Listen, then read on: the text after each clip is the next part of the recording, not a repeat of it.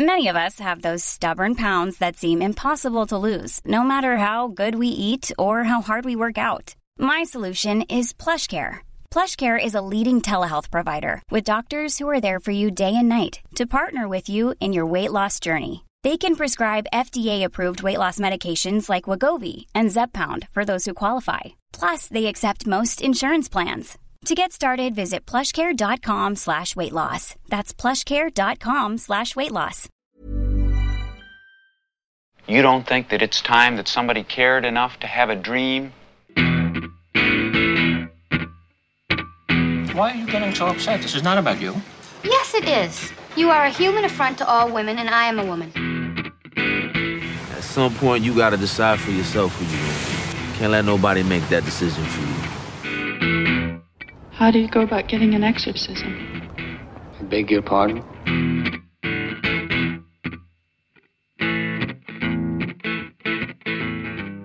Hi, this is Mark Kermode. Thanks for downloading this Kermode on Film podcast. This week's edition brings you the second half of my recent guest packed MK3D live show recorded at the BFI South Bank. In last week's podcast, we heard from actor Kate Dickie and critic and broadcaster Ellen E. Jones. In this week's pod, my guests are Posy Dixon, director of the remarkable documentary Keyboard Fantasies, Jason Flemyng and Vinette Robinson talking about their amazing single shot drama Boiling Point, and Miriam Margolyes and Lucy Darwin, who recently filmed a road trip in Driving Miss Margolyes. It's a packed show, and a quick word of warning it does include some fruity language. So sit back, relax, and enjoy a front row seat for the second half of MK3D Live from the BFI South Bank. Now, if, you're a film lover, you'll probably know that the BIFA nominations uh, just happened.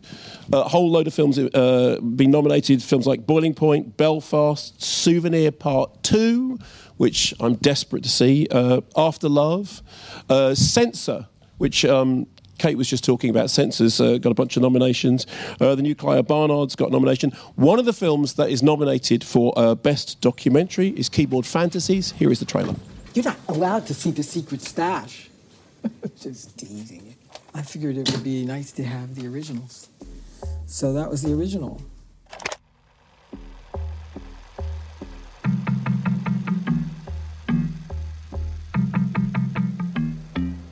The first festival that I did, I thought, oh, probably 40 or 40, 50 people will show up, right? So 300 people showed up. I'm like in Stunsiesville looking out at this audience. Thank you. And I realized that 90% of them were youth. Let it go, let it go They were in their 20s. Beverly Glenn Copeland, Sunset Village. This record got me through a very, very difficult part of my life. Oh, and I find it quite hard to listen to now. Oh, Charlie. It's funny the world that he found for himself. He just like met a bunch of like 20 year old musician folks and then was like back in it instantly. He's like completely out of time and place always.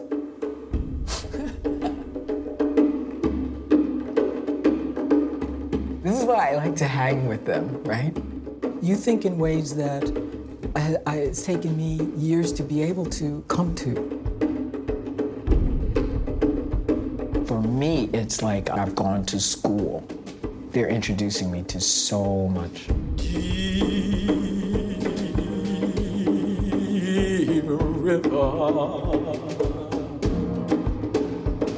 My home is over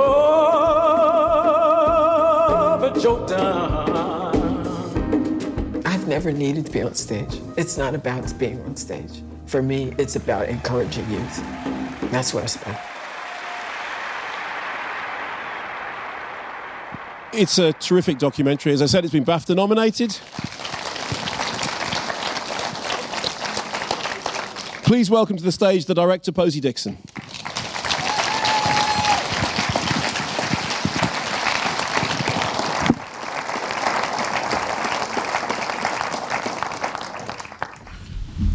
Congratulations on the BIFA nomination. Thank you very much. How important is it? How important are the Biffers? Oh, well, uh, I've just been away actually with Glenn shooting some more music with him, so I've been quite out of touch with the world and we heard about it. How did you find out? Week. Someone messaged me while I was asleep. Um, So, so did you wake up to the message that you'd been yeah. Yeah. Was that, is it fabulously thrilling? Yeah, it's exciting. It's exciting. We had a weird run because the film came out just as COVID hit.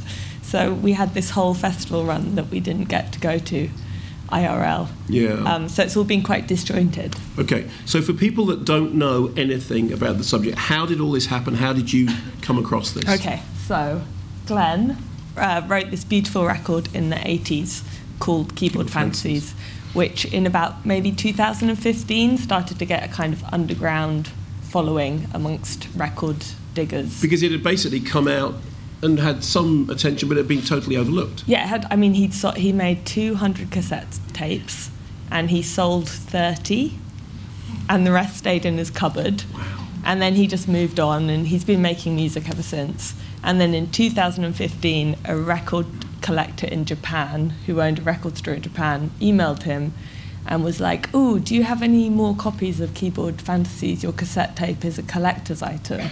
And Glenn was like, "Yeah, sure." Finally, I've got someone 170. finally someone wants the other 150. Yeah, so went in, sent them off to Japan, sold them out in a week or two, and then someone re-released that record, and then very slowly, like momentum started to build. And how did you come across the story? I, I the music came first, and the music leads this whole film. Like the whole film is completely led by, by his music. So, I heard a friend of mine played it, and I mean you can hear his voice is just so beautiful. It's so unique sounding. And I was in the studio where we kind of pretend to work. Uh, listening to it, and I was like, "What? Who is this person? You know, like, what is this voice?" Couldn't tell what era, whether it was a man or a woman. Like, no idea. So I went digging around trying to find more music by Beverly Glenn Copeland. And after a lot of digging, which I love doing, um, found my way to Glenn.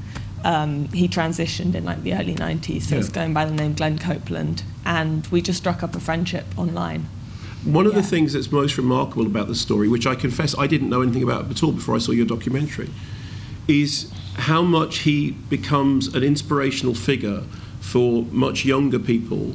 And he talks all the time about this is what I was actually here for. He said he spent a long period wondering exactly why he was here. He's making music, but people weren't paying attention. And he said, actually, this is why I was here. I was here to tell these people. Actually, this makes me very. He said, I was here to tell these people how loved they are, which is such a such a lovely moment. Yeah, yeah, it's really. And it was that. So before we spoke on Skype, like once a month for about a year or two before I could afford to go and meet him. um, and that was the, f- the first time we spoke. He told me that he was like, "I believe I've got this message for your generation," because he wrote the record when we were all being born in the mid '80s, and and he's like, the audience have just you've just arrived like you're just ready for me and that's why I've been ignored and just not ignored but you know just making music and no one's really been paying any attention And what does he make of the documentary? um, I think the whole thing, Glenn's like, he's so interesting. All he wants to do is make music. Like, literally. He wants to make music, spend time with his beautiful wife, and everything else is kind of an enjoyable show going on around him that I think he gets energy from. He loves communicating and talking with people, but he's not really that bothered, you know? so there's a documentary about him, but he's not that bothered. yeah, I mean, he's like, I think he is. There's a there's a part in it we recreated. There was like no archive at all Yeah. Um, because he lives very much in the present. So there was a lot of like pulling archive and putting different scenes together to tell the story of his youth. And we did shoot one scene, which was a recreation of his dad playing piano, Yeah. and that was the one thing that really moved him. Like when he saw that, I think that really took his breath away. And what um, about the, the, the, the live performances in which, I mean, we hear this stuff about, you know, I don't know whether there's going to be anybody out there. Then you go out there, and it's not just that there is an audience, but there is an audience who have that kind of devotion. It's people don't just like the music; they love the music, and there are so many of them saying it means so much to me. It's kind of it's dangerous ground to get into when you have fans who love music that much. Were you aware of sort of treading on difficult areas? I was very, um, I was very aware of the power of telling someone's story that hasn't been told before. Yeah. So I was hyper aware of that and was in communication with Glenn the whole way through, um, because it the first time he went on CBC Radio a year or two ago, I'd done a Kickstarter to help fund the start of the film, and the DJ on the radio read out my Kickstarter spiel as Glenn's introduction, and that made me realize I was like, oh shit, what I'm writing is actually going to continue having waves, you know.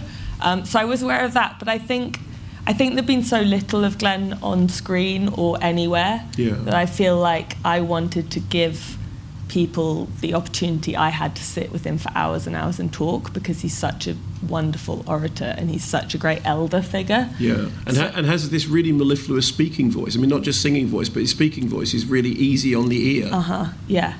So, Yeah. te- so what about the disappointment of, of everything set up and then COVID happened? Is it is everything now happening? Yeah, I mean, we had a really beautiful festival run. It was just done from my living room instead of going around. Was that all right? It was fine. I think what I was sad about was not getting to meet the other filmmakers because Yeah. I think when you're in your kind of independent filmmaking world, you have quite a small bubble in a way. And I was really excited to meet the people, the other filmmakers on the circuit. Yeah. And that didn't happen. But, you know, I was so impressed by all the film festivals pulling digital festivals together with like two weeks' notice. They yeah, people so- did unbelievably fast. I mean, it was incredible how quickly everybody got online. Yeah. And incredible how quickly everyone got absolutely sick of Zoom. Yeah, hundred percent. I never want to be on Zoom ever again in my whole life. I know, and I kept being like, I could be in Russia and San Francisco. I'm just in my bedroom, chatting on the computer.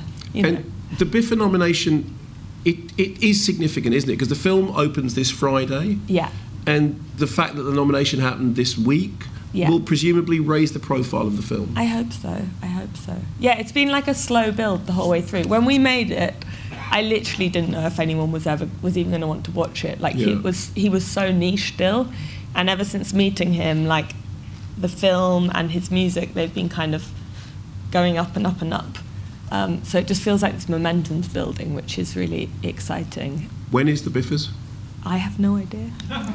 Will you, you be know? go- I know I've, I've, I'm a film critic. I don't know anything. No. Um, will you be going in person? I don't know. I'm really disorganised. You can probably well, you have to go because I mean, you know, I you would love to go. I don't know if I'm invited. Have you won awards before? Mm, little ones for Well, this film, Okay. like small film festival awards. Okay, but you haven't had the moment of being on stage holding an award. God, I, no. I mention this because I've won two Sonys. Oh right. I was at both of them. And how was that for you? It's fantastic. I've been at every single award ceremony I've ever been nominated. I, you lose. You, most of the time, you lose. But when you win, it's just like people say awards are rubbish. They are until you win them, and then they're absolutely And then you're like- brilliant. Yes. We have a really lovely one from a small Portuguese music film festival, and they sent in the middle of COVID a courier with an award that is a wooden bird um, that they sent over from Lisbon, Oh. which is adorable. Well, I wish you every success uh, at the Biffers. As I said, the film opens Friday in cinemas and online, or Yeah, yeah. brilliant. Do check it out. Uh, it's really well worth seeing. Thank you so much. Congratulations on the Biffer nomination.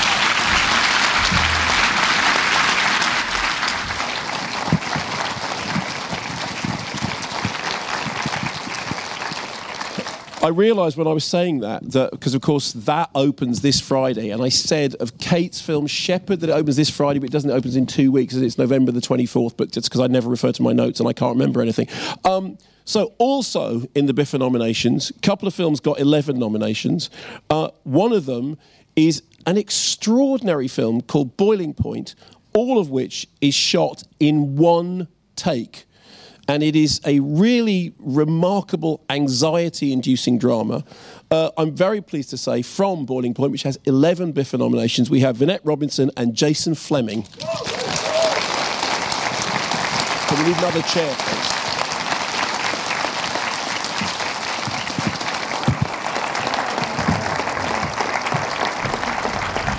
Welcome to the show. Congratulations on 11 Biffa nominations. I know it's mad. Is it a big deal? Not when you don't get one. The caterer's got one. I didn't.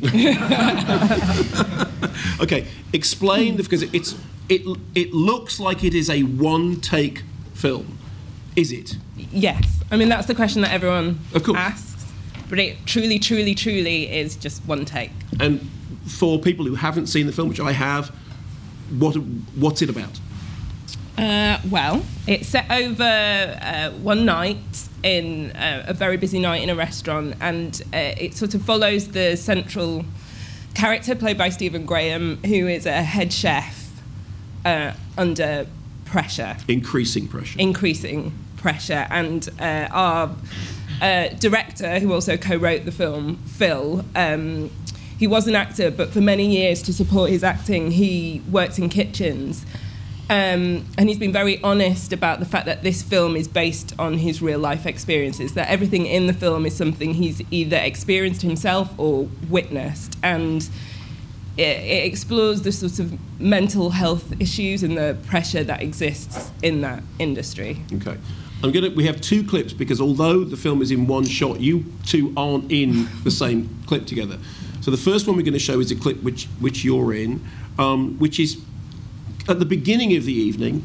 The health, the food health inspectors have just been in, and they've had a they've had a health inspection in which they've been downgraded from a five to a three. Yeah. Yeah. And this is this is the beginning of turning the heat up on what's going to happen for the rest of the film. So let's take a look. It's a fucking joke, isn't it? How do you wash your hands, love? I know. The, Sorry, what? in the sink. In the sink. Which All sink? right, Andy. Which sink? Andy. No, hang on, Carly. No, no, no, no. Carly, wait a minute. Look, this She- is she Carly. knew. Carly, this is fucking basic GCSE yeah, fucking cookery and it's school. her first week, so it's my responsibility. It's not a first week in any fucking kitchen, though, is it? You've worked in kitchens before, haven't you? Yes. Yeah? That's why you're here. You've worked in kitchens before, yeah? Yes. Yes, what? Yes, chef. Yes, chef. So what's that sink for, kid? Food. For what? Food. What do you not do in that sink? Wash your hands. Wash your what? Hands. Wash your hands, yeah. It's fucking gobshite here. You using the wrong fucking sink. And you, soft ass, what are you playing at? Uh, what do you mean, chef? What do you mean? What do I mean? What the fuck are you doing? I, I'm not. I'm not supposed to be on this section, chef. Tony, how long have you worked here, lad? No, I've been here. No, but it's Hobbs. It's Hobbs. Tony, Tony, how long have you worked here, son? Yeah. A year? He's saying you've got no fucking gloves on. Oh, Cross contamination with the oysters. Forgot, yeah, chef, sorry. put your fucking gloves on. Sorry. Put your gloves on, son. Now listen, Tony, you book your fucking ideas up, lad, because there's a million kids out there who would die for this fucking opportunity that you've been given. Yes, sir. Yeah? Thank you, chef. Show some fucking respect. Respect your fucking self. Pull Yes, your chef. fucking socks up. Sorry, sir. Yes. Right, look, every single one of you, that goes for all of you. Right across the board. Sort your own fucking sections out. Yeah? Yes, sir. Yeah? Yes, sir. All right, we're gonna get this back up to a fucking five. Yeah? Yes, chef. Okay? All right, where are we? Right. Um, we've called in what we could, but we're still a bit tight on some items. But I think we've still got a good menu. So we are fine on the oysters, the salmon, the liver. We're a bit low on the soup. We we couldn't get beef anywhere. So Okay, no, I'm sorry about that. it's all right. It's all right. The beef's off. No, no, I'll phone him in a bit. I'll get on Smith's in a bit. It's too late. It's fine. We've got mackerel. We've got duck brill risotto. Now we've got just about enough lamb. No, we haven't got enough lamb.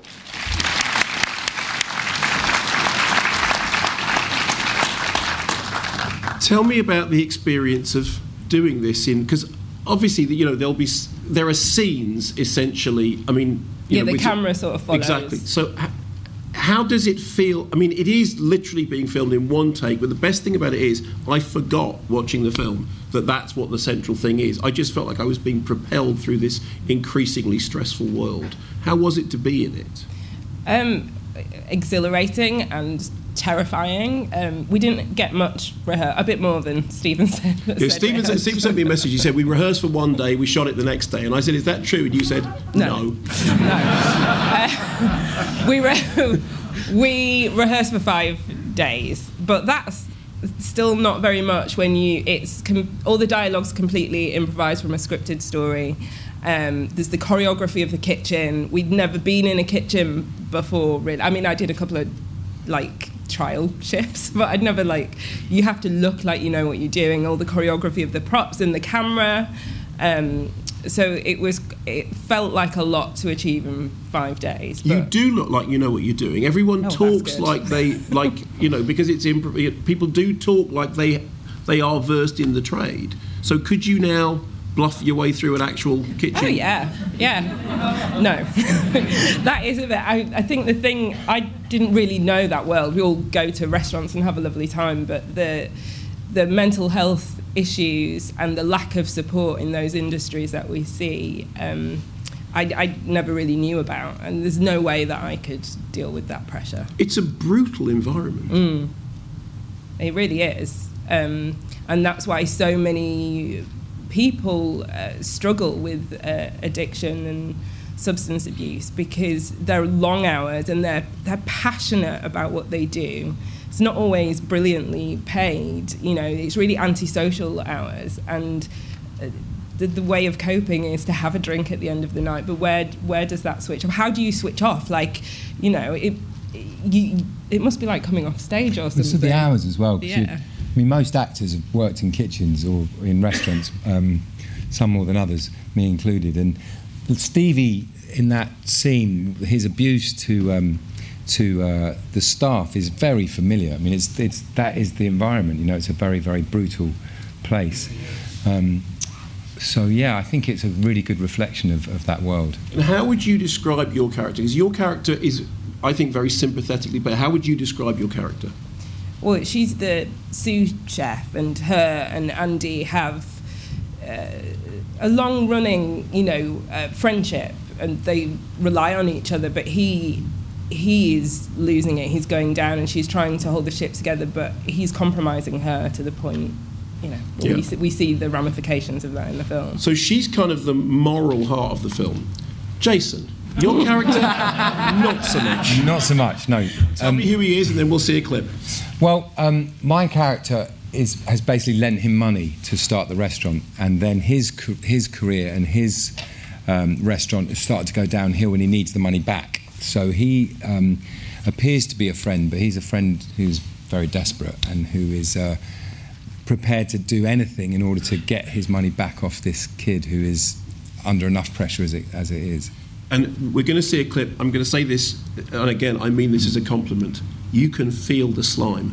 Unctuous. It's- when you called unctuous. Unctuous, they call me. It's been said before. Let's have a look. Hey, Andy. Hello, mate. Namaste, chef. Namaste. Good to see you, mate. nice to see you. Hello. Critic, Sarah Southworth, as you know. Hello, Thanks, love. Sarah. Hi, really nice to meet you. Lovely to Yeah, meet Come you. and have a, have a quick glass with us, yeah? Just a quickie. I should really get back to the kitchen with snowed Mate, under there, do you know what I mean? just have Let them do their thing. You have a glass of wine, all right? Okay. It's gorgeous.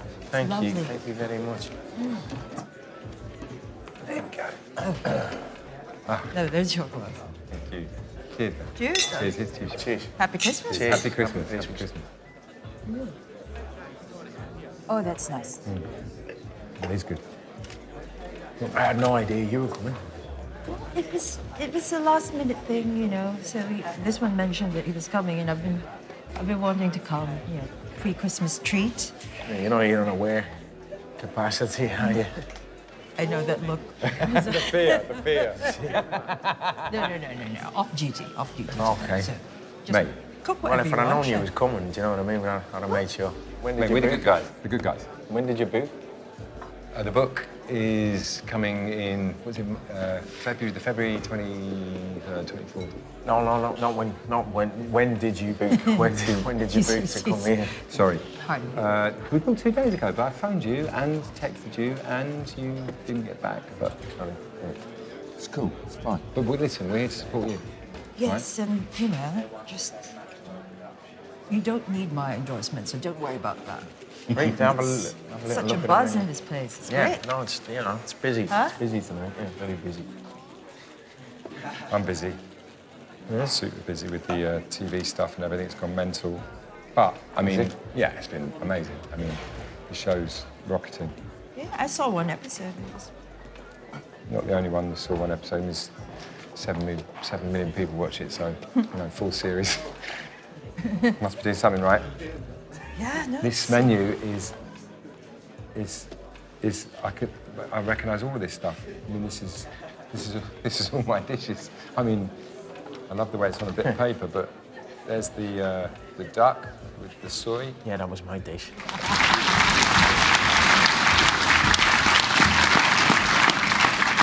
I, I love the yeah. What seven million people watched it, so I must be doing something right. Describe that character for me. Well, he's a celebrity chef, you know, and um, uh, it's difficult to say which one it's based on. Um, but it's fun, you know. I mean, Stevie's a great friend of mine. We, you know, we were just talking to them. We, he's very um, loyal, and uh, we've probably done six jobs together in the last three years. And he's incredible like that. He just phones up and he goes, "Listen, mate, there's this job. If you want it, it's yours. It's done. It's all sorted out." And so it's it's lovely to sort of um, spar with him, you know, and and doing something like that, which is live. Uh, is the closest I'm going to get to the theatre. So that's great fun, you know, to have that pressure. You know, Mm. saying you were asking about the pressure of it, but my character comes in 42 minutes into the thing, so you're sitting there going. and there's a kid who comes on after me who has to has to go outside, light a cigarette, and if it doesn't light, it's a really important plot point. It has to light. You know what I mean? And so I was sort of panicking about my little bit, but this guy has to light a cigarette and he has to take a drag and he has to flick it into a dustbin. And it, you know, it's it's exciting. It's it's really exciting to do to have put that pressure on yourself, especially after doing years and years of filming. It's great to get excited again. And that was the second take. Is that right? Third. Third. Third. Okay, fine. I was better in the second, but they went with the but is there okay? But is there any part of you that thinks that? Oh, damn! They used the third one. I was great at the first. Yeah. Yeah. no, no. I mean, it's think- about the piece, isn't it? Yeah, because we so the we were supposed to shoot it twice a night on four consecutive nights, and on the second night we got shut down because it was 2019 and COVID had just hit. But um, we did the third take and we all felt great, but there was l- some technical issues. Yeah. And then they told us after that when we were going to shut down that night, and then we did the fourth take, and everyone was just like hated it. Right. But Phil, the director, was like, "No, it's the fourth take," and we were all like, "No, are Yeah, you yeah. mad?" But he is because he was watching for the technical things Yeah. Yeah, yeah, on yeah. on the camera. But then when he watched it back, he he it's the third take we've used because And it's interesting because, like, for actors, there's always that thing, you know, where you where the where technically it has to be right. You know, if it's out of focus or if they miss the shot, it's so. The camera operators and the DOPs and the directors are constantly going again and again for the camera, whereas we do our thing, and then if you forget a line, they're like, "Come on, we we need to hurry up." And you're like, "Hold on, mate, I dropped the line once." You know, and we've gone we've done 15 takes for the camera, but it's it's always a, it's always an interesting. Um, battle between the two departments Mm. about about which one they choose. Obviously, it's not up to us. Was it was it a fun experience at the end? I mean, I know it sounds like it was exhausting and doing it twice in a night, but was it a positive experience? oh yeah, it was great. Like to make a film like that, everybody needs to show up on their A game, and they did. It, wa- there was such a great like atmosphere. Everyone came to work like really excited and. Um, One of the biffers is for casting, and you know, the, the, there's probably I don't know, maybe there's 42 speaking parts in it, maybe a few more.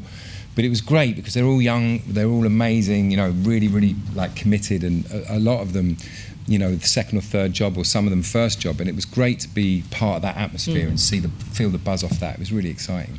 and all the crew and stuff was, you know, who were running around in, you know, in costume because Yeah. they're having Yeah. to set things when the camera pans Yeah, up yeah. and then it's coming back. So I, I think it is amazing that ju- just during the course of that, considering it is one take, you never see a sound man running out of the way, or you know. And I'm, I'm assuming that's not been digitised. It's, No. it's actually that it No. is done. they're dressed as waiters.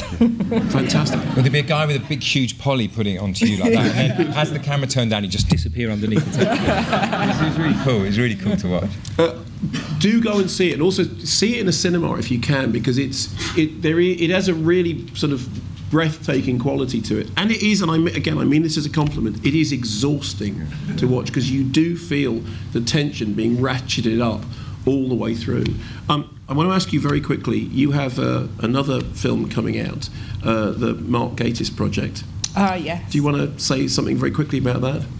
Oh, about um, a really brilliant co-star. Yeah, you. Who did you Who did you appear with in that in the Amazing Mr. Blondin, which is coming out very soon. His first, his debut acting role, ladies and gentlemen. almost certainly on the cutting room floor, and almost certainly not in the film. But yeah, but how wonderful to have done the Amazing Mr. Blondin. It's such a it's Oh, such a lovely it's such a beautiful script. It's um, Mark Gatiss has written and well adapted it and uh, has directed it. It's one of his and your favourite films from childhood. Yeah, it's just it's absolutely beautiful. I'm, I can't wait to see. it. I think we're going to do a cast and crew Q and A here at the BFI, I believe. I'm looking to you for reassurance, I don't know. you have no idea at all. I think it is. me. I think I think that is happening. Jason, what are you up to? I've just finished doing a show called Alder with Stevie Graham, funnily enough. We only work with Steve. we only work with Steve. so I've just finished that, and uh, yeah, everything's great. I'm very happily spending a couple of months with the twins, my 10 year old twin boys, which I said today, I was like, oh, babe, I've got to go and support the film. I can't put them to bed. And this is a lot easier than putting 10 year old twins to bed. Well, listen, congratulations on that whopping number of biffers, and uh, I'm sure the film's going to get a great audience because it is a really exhilarating experience. Thank you so much. you. Thank you. Thank you.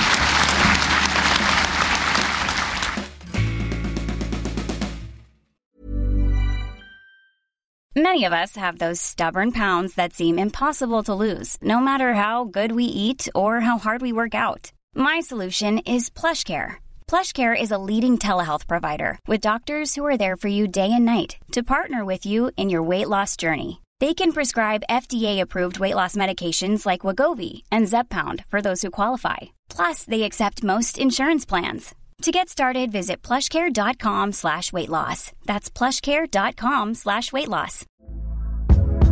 Hey there, it's Michelle Norris. I'm host of a podcast called Your Mama's Kitchen. When I travel, I'm usually looking for a way to find a taste of home when I'm not at home. And one of the things I love to do when I am at home is entertain. And Airbnb allows me to do that. When I was in California recently, I rented a house that had a great kitchen. And when we were sitting around the table, we're all thinking, we're in someone else's house. Someone could be in all of our homes as well. If you have a home, but you're not always at home, you have an Airbnb. Your home might be worth more than you think. Find out how much at airbnb.com/slash host.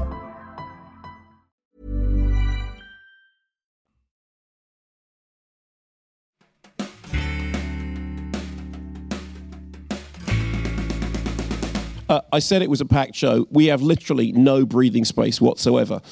Our final two guests have uh, worked together on a brilliant new film that's currently available online. Uh, and one of them you've met before, one of them is coming to MK3D for the first time. Please welcome to the stage Lucy Darwin and Miriam Margolyes.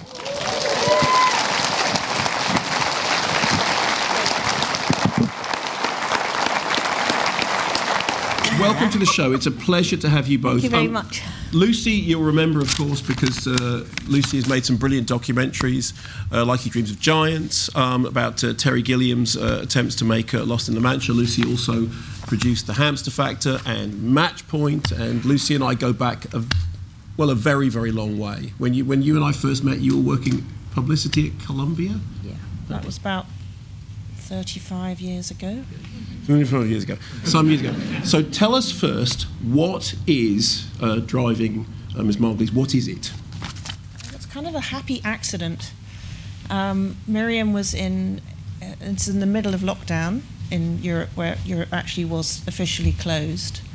And Miriam was in Italy, um, where she'd been hiding from COVID for 10 months, nine months. I always forget how many, a long time. And she advertised on Facebook for somebody to drive in a camper van, preferably, from London to Italy and then back to London to bring her back to London.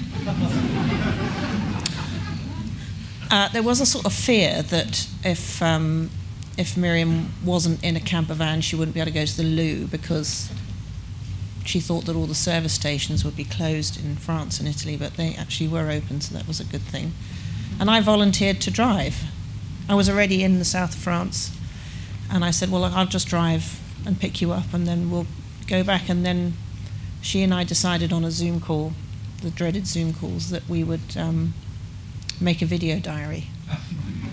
It was her idea. I had no notion this was going to happen. Let's get a bit of a flavour. We've got a couple of clips from it. This is a clip from uh, early on piece. You can find it on the. It's still on the Guardian website because it was it ran in the Observer with a lovely piece and the, there was connection to the film there. Here, we're going to show two clips. This is the first clip. I think it's fairly self-explanatory what's going on. I have to say, your pouring of measures of alcohol is really astonishing. Let's have a look.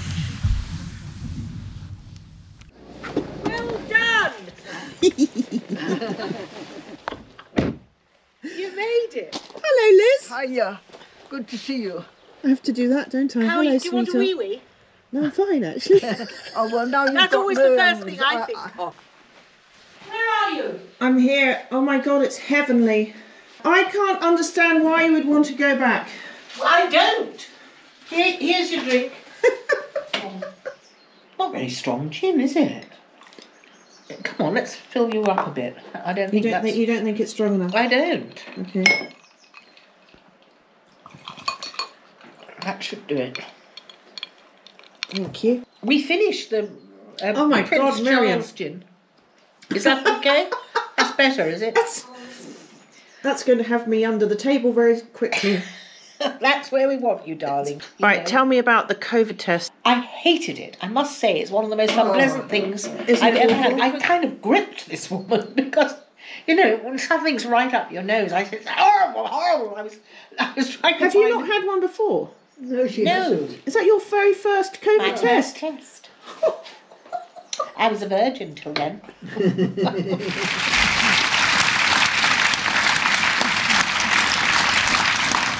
So you say it was Lucy's idea, but you obviously uh, agreed to it. And what comes out is a fantastic road movie. It's brilliant with the interaction between you, and it does seem to be. It doesn't seem like it's performance for the camera. It seems like what. No, it wasn't a performance for the camera. it was just what we were doing, wasn't it? I mean, it was just real. But I thought how extraordinary that anybody would bother to, to make a film of it. That was what I, I found it uh, very strange. Well, I've got a friend in the audience who I spoke to about this idea after we decided we were going to do it. And I said to Alex, Where are you? Wave. I said to Alex, Do you think I should make this film? And he said, um, he said to me very seriously, I would pay good money to be in a car with Miriam Margolyes. so Bet you wouldn't, love.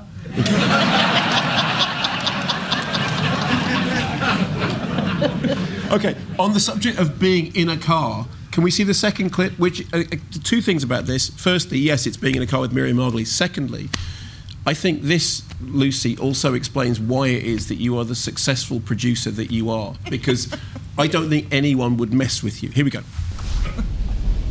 Oh, Miriam, I think you're on. Do you need passports? You're going to have to do this. We hate Brexit. I just want to tell you that. Oh, I do. It's the most appalling mistake. Do you have your passenger mobility? Yes. The COVID test? Yes. Okay. And did you book the two tests you have to do in England? Yes. Yes, we've done that. I'm incredibly tempted to back up and go into the the van lane. Only now there's a van coming. Look. And do you think I'll get told off? Probably. What do you think? I've got a disabled passenger who needs the bathroom. I've got a disabled passenger who needs the bathroom. Hello. I know we're not a van. Hello there. But we have a disabled passenger who needs the bathroom. Okay. Wow, Lucy. Woo. We're on. You did it.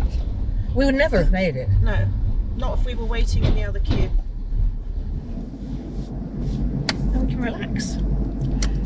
Yeah. Amazing, isn't it? Amazing, isn't it? Yeah.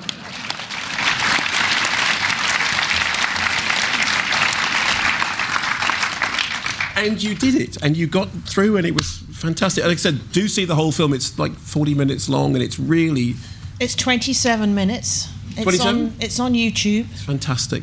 It's just very little and rather sweet, rather like me, I suppose. Now, Miriam, let me grab this. You, this has just come out. This is Miriam's book.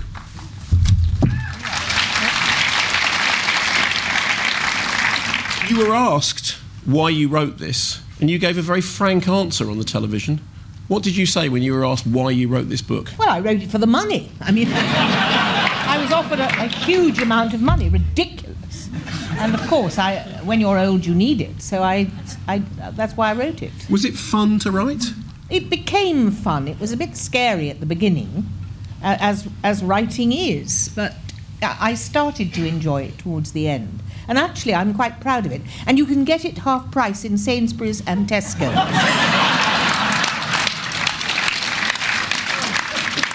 And it's number one on Amazon right now. So, no, that's amazing, isn't it? So was this a bonding experience for you, the road trip? Did you did you did you, did you become like family?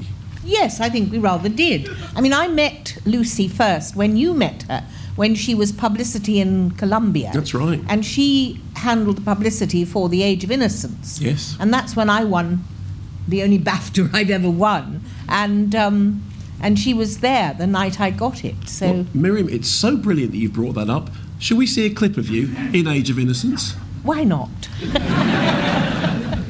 Very handsome, very liberal. In my time, a cameo set in pearls was thought to be sufficient. But it's the hand that sets off the ring, isn't it, my dear Mr. Archer? It's the new setting. It shows the stone beautifully, but it looks a little bare to old fashioned eyes. I hope you don't mean mine, my dear. I like all the novelties. My hands were modeled in Paris by the great Rocher. He should do May's. Show me, child. Her hand is so tempered. It's these modern sports that spread the joints. But the skin is white. And when's the wedding to be? Oh, oh as soon as ever it can, if only you'll back me up, Mrs. Mingott. We must give them time to get to know each other a little better, Mamma. Know each other? Everybody in New York has always known everybody. Don't wait till the bubble's off the wine. Marry them before Lent. I may catch pneumonia any winter now, and I want to give the wedding breakfast. Oh, what a kind offer. Even if she had not been grandmother to May, Mrs. Manson Mingott would still have been the first to receive the required betrothal visit. She was not only the matriarch of this world, she was nearly its dowager empress. Much of New York was already related to her, and she knew the remainder by marriage or by reputation.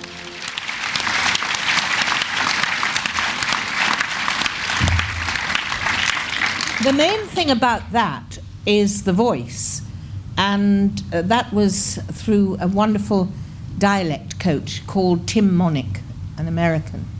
Just brilliant. He, he gave me that voice. But you, I mean, obviously, you have a, a long history of, of voice work. Anyway, You have a very, very adept, flexible voice. Thank you very much. I don't know what to say. Thank you. We'll do And, fine. I mean, that's that's uh, that's what I have to offer, and uh, and that um, the thing I, I I asked Mr. Scorsese why was he using so many English actors in an American piece, and he said because I'm interested in brutality. that, that's interesting, don't you think? How did how did you get on with Mr. Scorsese? Oh, I loved him. I thought he was wonderful.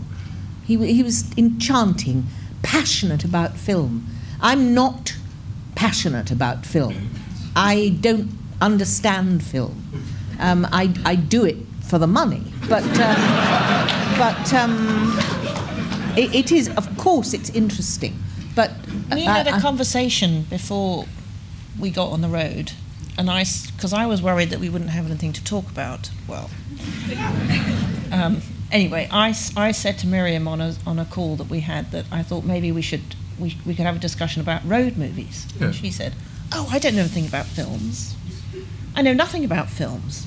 And I said, "Well, what about Thelma and Louise? That's a brilliant film," she said. "Love that film." And I said, uh, What about Paris, Texas, which happens to be my favourite film? And Miriam said, That is a sensational film. So it was, I think that if you're reminded, there are lots of films that you do like. Oh, I like films. I just didn't know anything about. You know, I couldn't talk about a film. Okay, the, but I- the way that you do, for example. Okay, firstly, I think you could. Secondly, I think that you, I think you are, you're very self-deprecating, which is very entertaining and very funny. But the fact is, when you look at your film, when you look at your film CV, the fact is you do know loads and loads about film because, for a start, Martin Scorsese wouldn't cast you in a movie if he didn't know exactly what you were doing. Well, he gave us brilliant direction, and he, he was adorable. I really, really liked him. Is that your the role of which you are most proud? Um, one of them. I think another one that I loved uh, was being in a film that Istvan Szabo, who's a Hungarian director, made called Sunshine. Mhm. And it was about three generations of a Hungarian Jewish family. And I played the first, the first mother in, in the three generations. And I loved doing that because it was quite serious. And I often get to do, you know, funny things.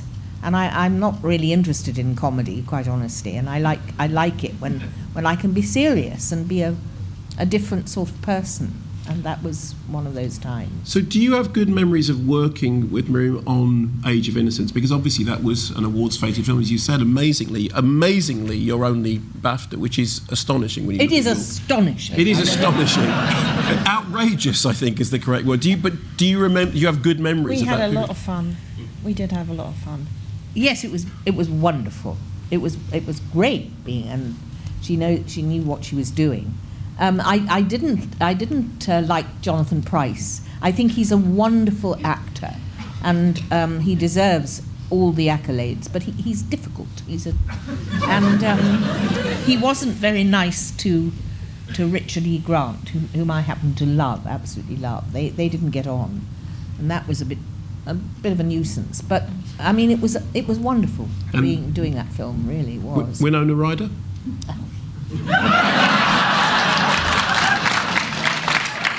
You're, naughty to bring that up. Look, the reason I don't, the reason there are two reasons why I don't like Winona Ryder. Um, I suppose I shouldn't say it, but anyway, I'm one of one of the reasons is because she asked a sempstress who was one of our dressers to make her a dress, and um, the wardrobe supervisor said, "Now you you've got to charge Winona Ryder for that because she's doing it on company time." And when um, this lady gave her the bill for, for the work she'd done, she looked at it and she just screwed it up and threw it on the floor and never paid her. And I thought that was really nasty, and I didn't like that. And then the other thing that I didn't like was that um, it wasn't her fault exactly, but the studio put her forward as a supporting artist, and Right. she was above the title. Yeah. And that stopped me from, from being nominated for an Oscar, which I would have been. I know it because I won the BAFTA. Yeah, yeah. And um, she wrote to every single member of the Hollywood Foreign Press Association, a most corrupt bunch, as you know. Yes, they are. They are absolutely. She wrote personally to everyone, and she won the Foreign Press Award, and that started the. And then she she won an Oscar. As I believe I described the Hollywood Foreign Press Association in 2008, a bunch of unaccountable, corrupt bozos, and I stand by that. and Well, I'm- I do too. I'll stand by it as well. Excellent. I want to show another clip from a very celebrated movie of yours. This is from Baz Luhrmann's Romeo and Juliet. Oh yes, And I, this is something you have fond memories of. I do. Okay. Yes, Let's have a loved look at the clip. Oh, here's goodly gear. God ye good e and bad, gentlewoman. I desire some confidence with you. Oh, a bar! A bar, a bar, a bar.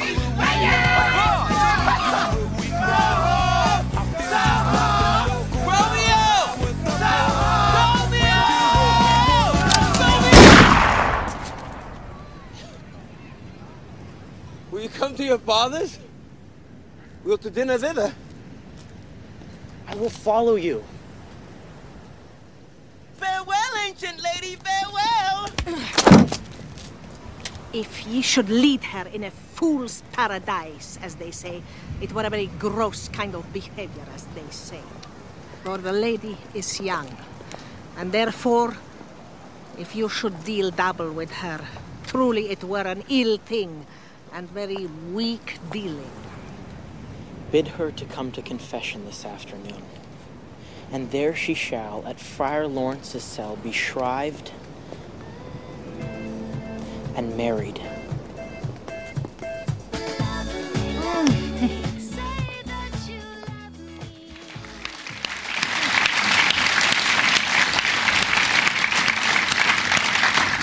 Leonardo DiCaprio was five years old when he made that film. Wasn't he beautiful, though? I, I think he still is fairly. No, not as beautiful as that but he was truly beautiful and a very nice chap. So, what was it like making it? Because Baz Luhrmann is like a whirlwind of energy.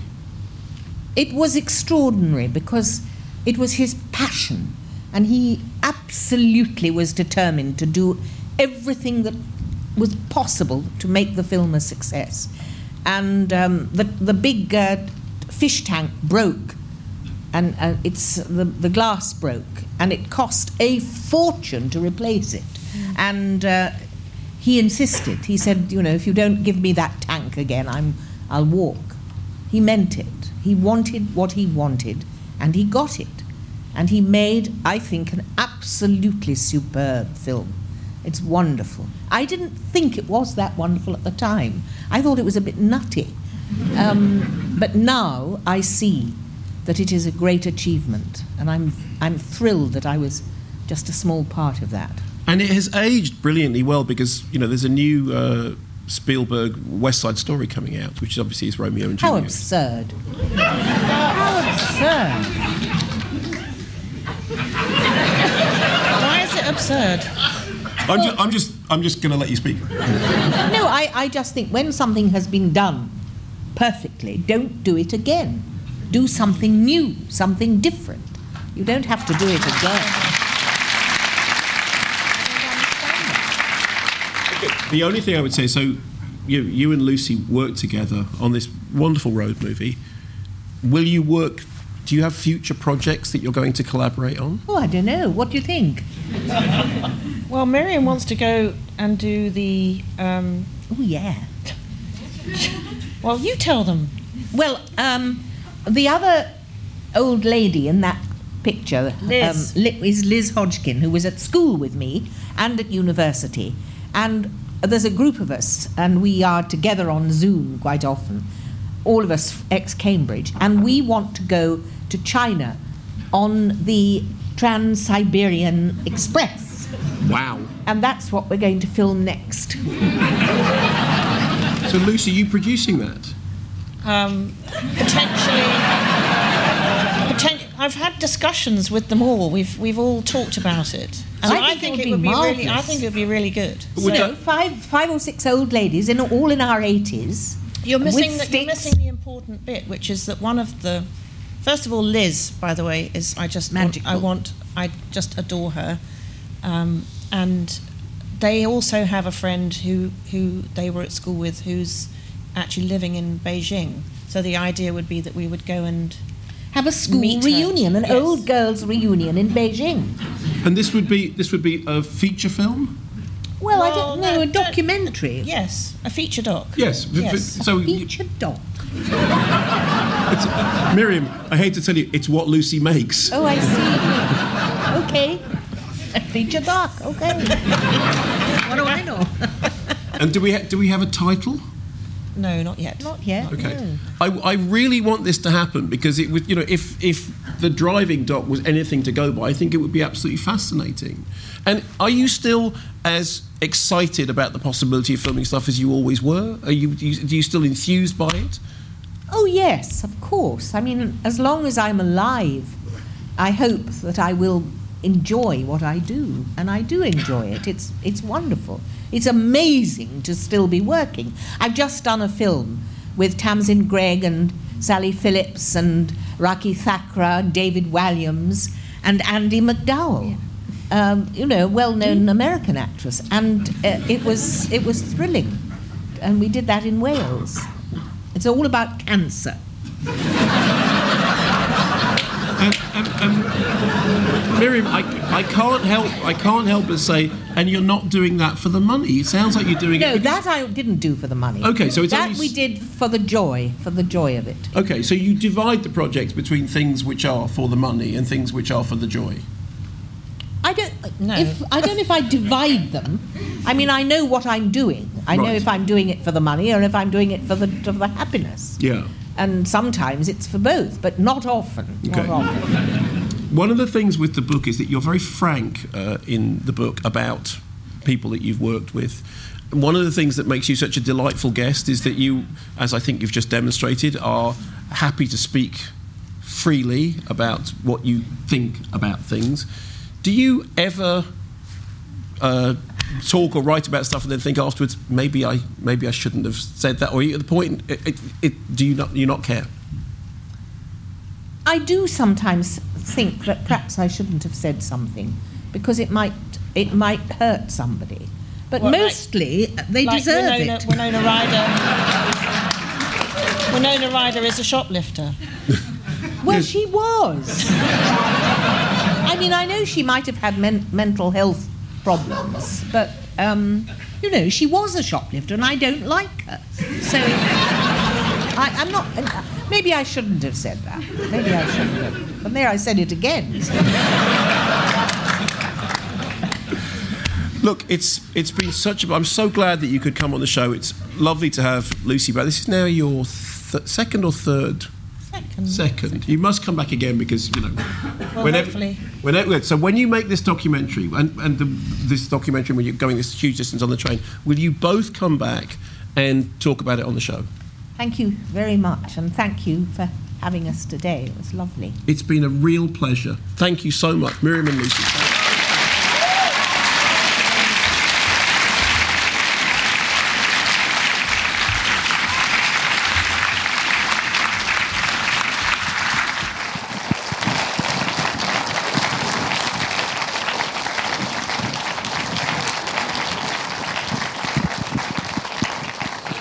Well, that pretty much brings things to an end. What a roller coaster of an evening it has been.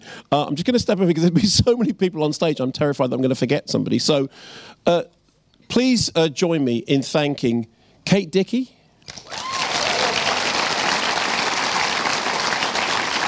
Eleni Jones, Posy Dixon, Vinette Robinson and Jason Flemyng, Lucy Darwin and Miriam Margolyes. Did I miss anyone? Oh, yeah, no, we haven't done fun. We're going to finish, as we always do, with a, with a piece of music from a film, which kind of, you know, is just always a nice, nice way of finishing the program. Actually, before we do, I'll do the, I'll do the thank yous first. Thank you to Nick for doing all the clips. And for joining me on the BBC 4 screenshot programme on not BBC 4, Radio 4. Damn! You can sort it out in post production. Uh, to Heather and the team for putting the show together, and to the BFI for having us. Nick, did I forget anyone? Did I forget? Was that was everyone, wasn't it? Yeah. Okay. Fine. So we're going to finish with this. This is the final scene from another round. I don't know whether any of you have seen it, but it's the wonderful thing about this is this. I love musicals. I love dance. I love Mads Mikkelsen. I'm a big fan of Thomas Vinterberg. I did not expect all these things to be brought together in a free jazz dance fusion number at the end of another round, and yet somehow they are. Here is the majesty of the final scene of another round.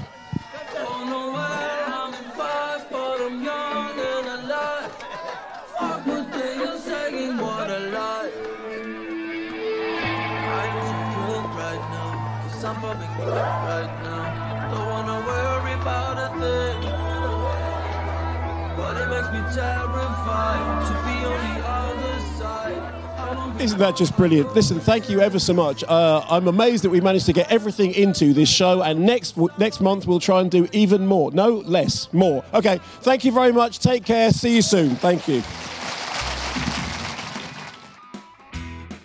Well, there we are. I hope you enjoyed that second half of the most recent MK3D live show. If you missed the first half, which included Kate Dickie and Eleni Jones, there's still time to listen on last week's podcast. And if you fancy attending one of the live shows, they're every month at the BFI South Bank in London. Tickets are available at the BFI website. If you've enjoyed this podcast, remember to subscribe, tell your friends, and check out our Patreon page for a bunch of video extras. Thanks for listening. Stay safe. Keep watching the skies thank you